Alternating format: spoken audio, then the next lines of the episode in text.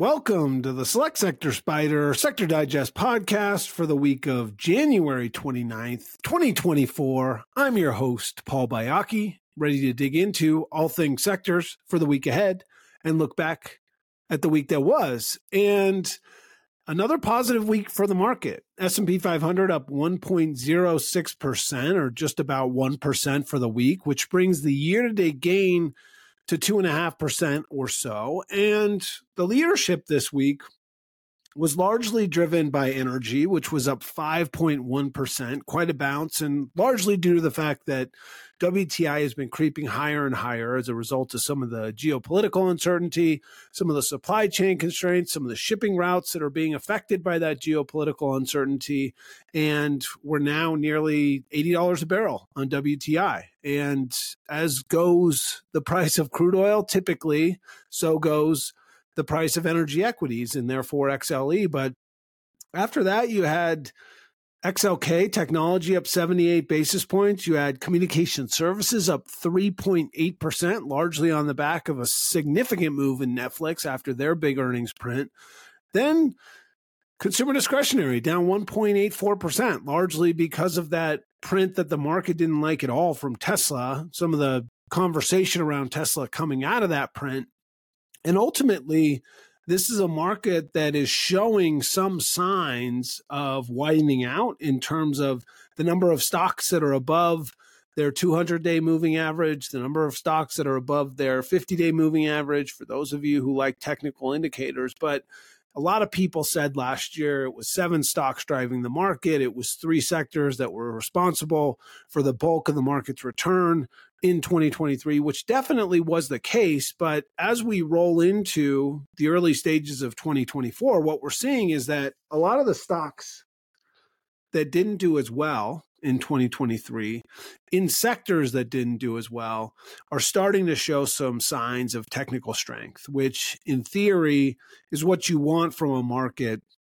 that is going to reward some segments that didn't perform well last year. Now, on the economic data front, LEIs are leading economic indicators, which I talk a lot about here, were actually better than expected. Negative 0.1 versus negative 0.3% expected. That doesn't mean the picture is all rosy. They fell for the 21st straight month in December, and they continue to signal some underlying weakness in the economy broadly. But when you think about the leading economic indicators published by the conference board, that is one of the lone holdouts on this recession call. In fact, they also said there is a signal that there's a risk of recession ahead in their printout. And what's interesting is, is you get a better than expected leading economic indicators index. And as Justyna Zabinska-La Monica, senior manager over there, said, there was some positive signs within there. So, despite the overall decline, six of the 10 leading indicators made positive com- contributions to the LEI in December. Nonetheless, these improvements were more than offset by weak conditions in manufacturing. We know that's in a recession. The high interest rate environment, we know that's problematic and challenging for operators in this economic environment, and low consumer confidence. Now, the consumer confidence piece is interesting because we're actually going to get cons- consumer confidence this coming week, and we've seen improvements in consumer sentiment. We saw a big beat recently in consumer sentiment. So, when you think about those various dynamics that the conference board looks at when calculating the leading economic indicators, the things that are overwhelming the positives are things that in theory are trending in the right direction. First and foremost, the high interest rate environment. The market expects five or six interest rate cuts from the Fed. The Fed has signaled three. That in theory could come to a resolution at some point this year. Whether or not that's before we get, as the conference board expects, some version of a shallow recession remains to be seen. But we're also seeing, at least last week, that manufacturing PMI better than expected, now back in expansionary t- territory at 50.3. So the leading economic indicators are important. They're, as the name would imply, a forward looking measure of economic activity. And even if we get GDP growth turning negative as the conference board expects in Q2 and Q3 of 2024, they expect a recovery late in the year. And what's going to lead that recovery? An easing of interest rate conditions, an improvement in manufacturing activity, and of course, an improvement in consumer confidence and or consumer sentiment, which we're starting to see. So you look at the other data points we got this week. Q4 GDP was better than expected, 3.3 versus 2%. That was sort of a blowout beat there once again on the GDP front. PCE, which is the Fed's favorite indicator of inflation, which again is one of these important economic dynamics, not mentioned in that blurb from the conference board, but certainly what the market has been focused on, and rightfully so, came in under three, slightly lower than expected. The lowest level we've seen there going back to 2020. So ultimately, a lot of the things that have been plaguing the economy and have been undermining economic activity are starting to break in the right direction. That's not to say that what's happening with global supply chains, global shipping rates, and all of the geopolitical uncertainty attached to those dynamics can't undermine further economic activity domestically and globally. The reality is, is that we're starting to see some economic data that's supportive of not just the market, but more broadly, some of these economic sectors that lagged in 2023 and that a lot of folks haven't necessarily been predicting strong performance in 2024. Now, you look at what's going on so far in 2024, and the sectors that are leading are the sectors that led last year. Communication services, best performing sector this year. Technology, right there. And so when you look at the earnings front, Netflix had this big pop. That's a communication services stock. Tesla had an extremely weak quarter as perceived by the market. It got crushed. That's 16% of XLY. So consumer discretionary is actually the worst performing sector so far in 2024. And then NextEra, which is 13% of XLU, actually beat on earnings, but was down this week. And that's a sector, utilities, that had a very problematic year in 2023 and isn't expected to have a strong year in terms of guidance, in terms of earnings growth, in terms of some of the things you look at when analyzing individual sectors in 2024. So add it all up, 700 million shares traded across the select sector SPDR lineup. So a fairly robust week in terms of volume. So when you think about these sector moves this week and the corresponding activity as measured by volume in the market, these are discernible moves. And from a flows perspective, 10 million net creations across the select sector SPDR lineup 18 million or so shares created in XLF alone a sector we always talk about having these wild swings in terms of the amount of shares that are being created and redeemed on a weekend month out quarter by quarter basis two and a half million shares created in XLK or technology on the flip side, we saw 7 million shares redeemed out of XLU, that sector that has been so challenged, and that folks largely were positioned for defensive orientation last year and have started to reposition away from that. 2.6 million shares redeemed out of XLV or healthcare, and then 3.8 million shares redeemed out of XLP. What do those three sectors that saw redemptions have in common? Defensive orientation that has not worked on a relative basis for the past year running. Whether or not it will here in 2024 as economic conditions change, as if the conference board is correct, we see some version of a shallow recession. Those are sectors that typically provide strong relative performance in recessionary environments, at least historically. But once again, it feels like the conference board is the only one left standing on Recession Island. So we'll see. Now, the sector in focus this week is communication services. As I mentioned, it was up 3.79% for the week. In most weeks, that would be enough to be the best performing sector. It got pipped by energy, 5.1% this week, but you remove energy from the equation, and communication services had a brilliant week, largely again driven by that print from Netflix. And we're looking ahead to next week, and we're going to hear from the big companies there. We're going to hear from Google or Alphabet.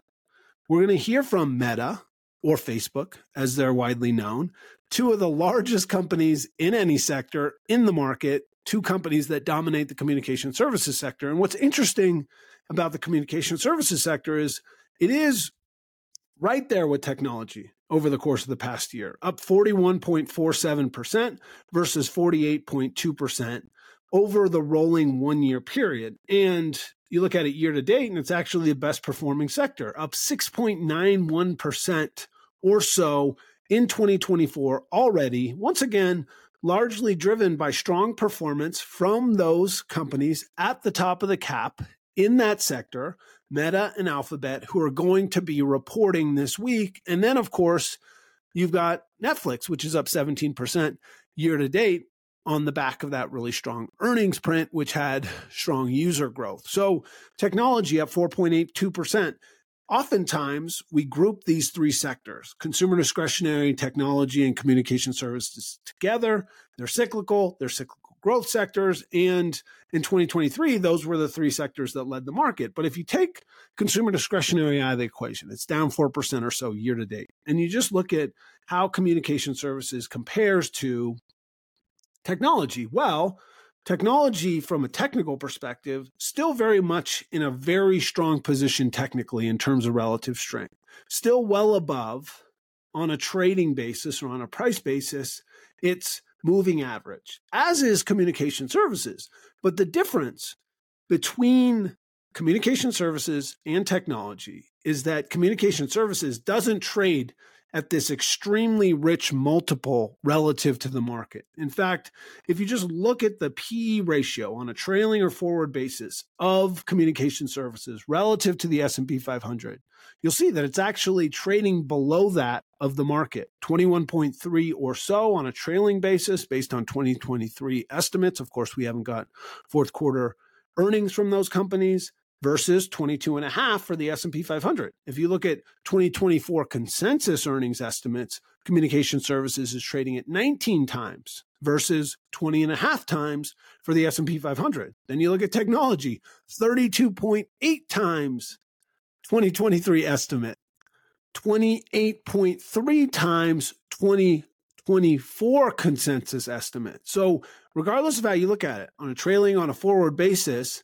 Technology is trading at a premium to the market on price to earnings, whereas communication services is trading at a significant discount to technology and a slight discount to the market. That's the difference. One, on a relative basis, screens more value.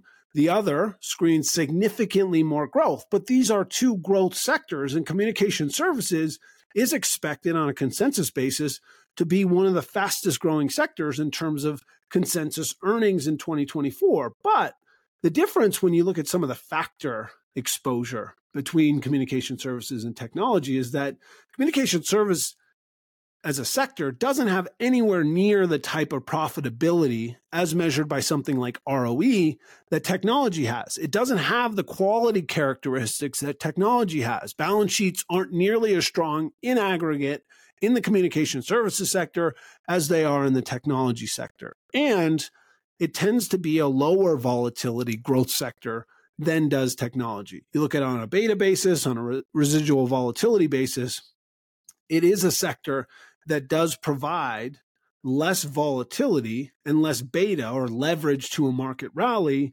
than technology. So communication services gets lumped in with technology often, especially when people talk about quote unquote the technology sector, because they think about Meta, they think about Netflix, they think about Alphabet as technology companies. But if you're using GICS, as we do, you live and breathe sectors, as we do, you know that these are communication services companies, not technology companies as defined by GICS. If you wanted to call companies technology companies like Meta and Alphabet, feel free.